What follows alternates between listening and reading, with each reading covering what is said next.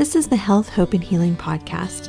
If you've ever wondered if there was more to life, if you find yourself yearning for connection, more purpose, more fulfillment, you're in the right place. We believe God dreamed more for you when He dreamed the dream of you. So, this is an invitation an invitation for you to take your next step into all Jesus did for you on the cross, all that's available here and now. So, come on, let's step in, and maybe it's time to step up. Hello, welcome to this week's podcast of Health, Hope, and Healing. I'm Brady Daniel. Uh, this week, we're going to be talking about emotions. Uh, what are they? Why are they so important? And why do we feel that they deserve the opportunity for us to talking about today? And so, uh, a counselor talking about emotions it probably does not shock you by any means of the measure. But from the standpoint of why that is, hopefully we'll unpack a little bit today. But I really want to first uh, talk about the idea of the scripture that's found in Isaiah 41:10, uh, where it really talks about the idea of fear not, for I'm with you. Do not be dismayed, for I am your God. I will strengthen you. I will help you. I will uphold you with my righteous right hand. When we look at the first part of the scripture, it says, Fear not, for I am with you. What I think is interesting about this, and I think it kind of speaks to the complexity of how we feel before we think, is the dynamic of how this scripture really talks about that the idea of how we can fear. And if we can address it and validate it, then the opportunity of us getting to this logical state of mind can actually be had. How much of the time do you find yourself having a conversation with somebody and the other individual and or yourself are highly emotional? The other individual and or yourself maybe in the, the, the logical one in that very moment. And as a result of that later on after emotions kind of dissipate you find that the conversation that you had is not remembered. And you're sitting there thinking how can you not remember what was discussed? Or how can i not how come i can't remember what was discussed? I was standing right there. They were standing right there. But were you in the same brain frequency, the dynamic of where y'all both were in a conscious state, a logical state of mind, or was one in the emotional state. We understand that we feel before we think. So much of the time we spend here in our society that we put an emphasis on the logical, on the spatial, on the analytic. And so if we understand that the limbic and or emotional brain is the first threshold of how we absorb data. Um, if you've heard earlier podcasts, I've talked a little bit about this about how everything that is coming to us relationships, interactions, social media, politics, you name it, is data and the first threshold that it absorbs through is the emotional brain and or the limbic system. The opportunity of what happens from there is very very fascinating. But the opportunity of what happens in a lot of people is that they bypass that so that they can get to this logical state of mind. And the way i kind of anticipate it it's kind of like driving a a standard the opportunity of trying to get it from first to fifth gear without actually going through second, third, and fourth gear in the process. Can you get it there? Well, maybe I don't know, but are you going to cause it serious issues through through the process of getting it through first to fifth gear? Some individuals would probably argue, Brady, it can't be done. And you know what? You're probably right. But let's say hypothetically it could be. What is the consequence along the way is that that transmission, and all the complexity that makes it up is probably going to be very, very impacted negatively because of that. And so if we can sit there and say if if our vehicles are impacted when we don't walk through a the the legitimate linear process and then how much more are we going to be impacted because of not walking through something similar. And so what we have to understand is that we feel before we think. We feel before we think. And when we acknowledge what is it that I'm feeling and be able to process that, that, that is vital. When data comes to us, the emotional brain it, it absorbs it. It comes in and it needs the mind to validate. Again, I've talked about this early on in other podcasts, but the opportunity is that if a mind can validate, the two can become one, and that we can have the opportunity of moving forward. Problem is that if we haven't taught the mind how to turn inward and validate, then as a result, it creates a defense mechanism, as in Freud's work, and um, it looks for opportunities to protect the body, but it causes complications as a result.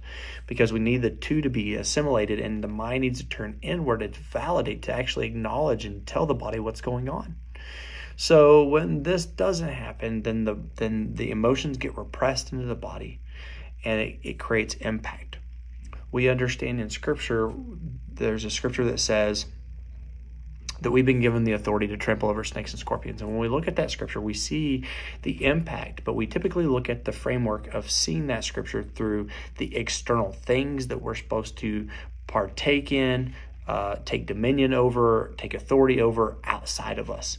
But what's interesting about that scripture is it doesn't articulate whether it's external or internal. But it, I believe that it actually gives us the opportunity of doing both, not only to take authority over the things outside of us, but also inside of us. And so, one of the most powerful, the most helping things that we can actually do is to acknowledge what's going on inside us. So, when this energy of pain or anxiety or whatever it is from the data that we've been able that we've received because of something impactful gets repressed in the body that energy is circulating because of just the natural formation and the natural loop do we acknowledge it are we aware of it? The body's aware of it, but does the mind acknowledge it and validate? And this is why it's so important for us to actually turn inward and actually be able to voice what we're feeling. That's why counseling. This is why confession, the opportunity of talking with a good friend can be so impact, impacting because of being able to give what's going on inside us a voice. Not only to give it a voice, but to emote and share and express. And the opportunity of getting that energy out can be extremely impacting positively. It'd be like having a big splinter inside of you and never addressing it. What happens? It just goes away, right, Brady? Well, I wish it did, but unfortunately, as a result of that, things continue to get worse. The longer that we hold that in, the more impact it creates until what? We have to go in there and get that thing out. Well, doesn't that cause pain? Yes.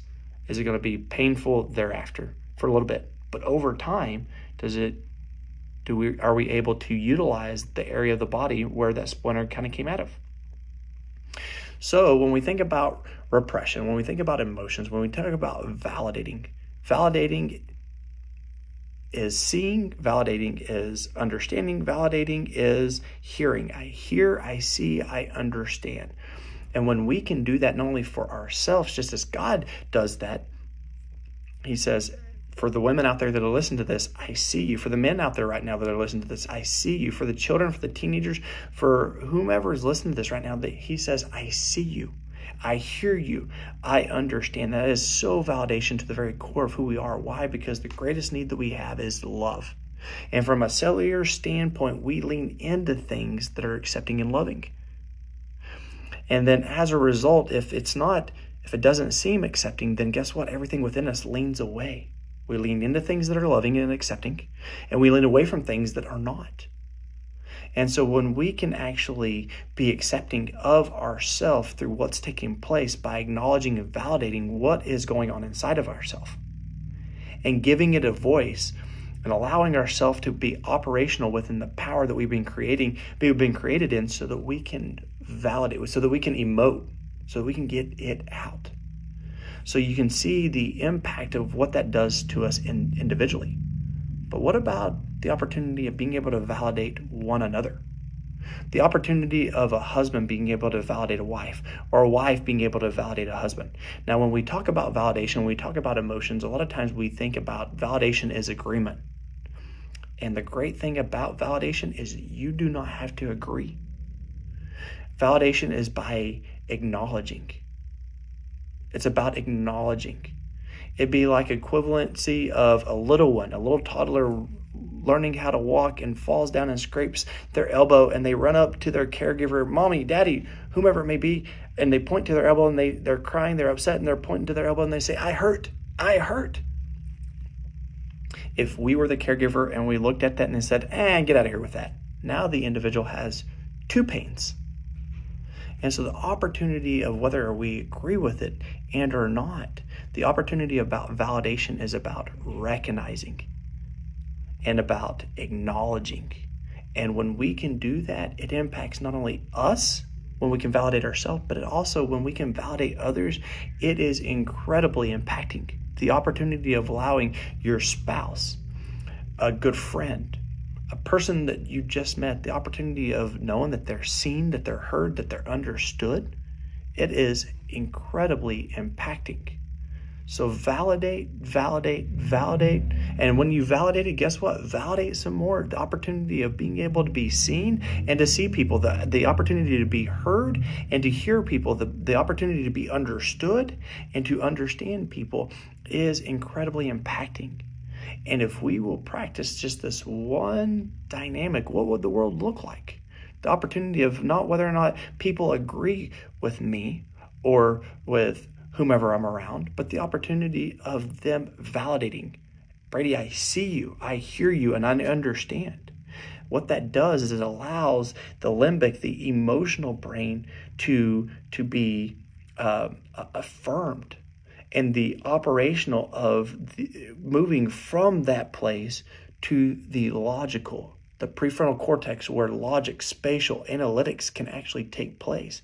But so much of the time when we're having conversations with another individual, if one of us is emotional, the other one is logical, it's kind of like, and I'm showing my age here a little bit, the idea of trying to get an FM station while while scanning the AM the AM tracks or trying to get an AM station while tuning through the FM tracks the opportunity of having a great conversation. It was two individuals being in the same space. How? If one is emotional, the opportunity to acknowledge, to see, to hear, to acknowledge the pain that they are experiencing. Well, Brady, I don't agree with their pain. Again, the opportunity of agreement is needed and necessary and important, but within validation, it's about recognizing and about seeing. It's about recognizing and hearing. It's about recognizing and understanding so that the person knows that we care, that we love through the acceptance of how we are interacting with them. So, as you think about validation, what does that look like by receiving God's validation as He proclaims His love for us? Not only that, but what does it look like by us validating ourselves? Because if we're constantly looking for other people to validate us that may that they may not be able to or they don't have it within them for whatever reason, then as a result of that, we're running around and it can seem very much like a hostage esque experience. We're running around asking them, please, please validate me, please validate me, please validate me. And as a result, if they don't, then we become very disappointed and hurt and wounded. But the opportunity of the powerful nature that we've been created in is to be able to receive God's validation and validate ourselves. So that if those people do validate us, that is very affirming to what it is that we've already received that validation that we've we've given ourselves. But what does that look like for us, not only to learning to receive validation from God, to validate ourselves, but also to look outside of ourselves to a society that is desperate, just as we all are, desperate to receive validation. World, do you see me? World, do you hear me? World, do you understand? So that we can love through accepting, so that we can love through validating. Validate, validate, validate. Thank you for listening. We speak health, hope, and healing over you. For more information, visit our website at integratedcandw.com.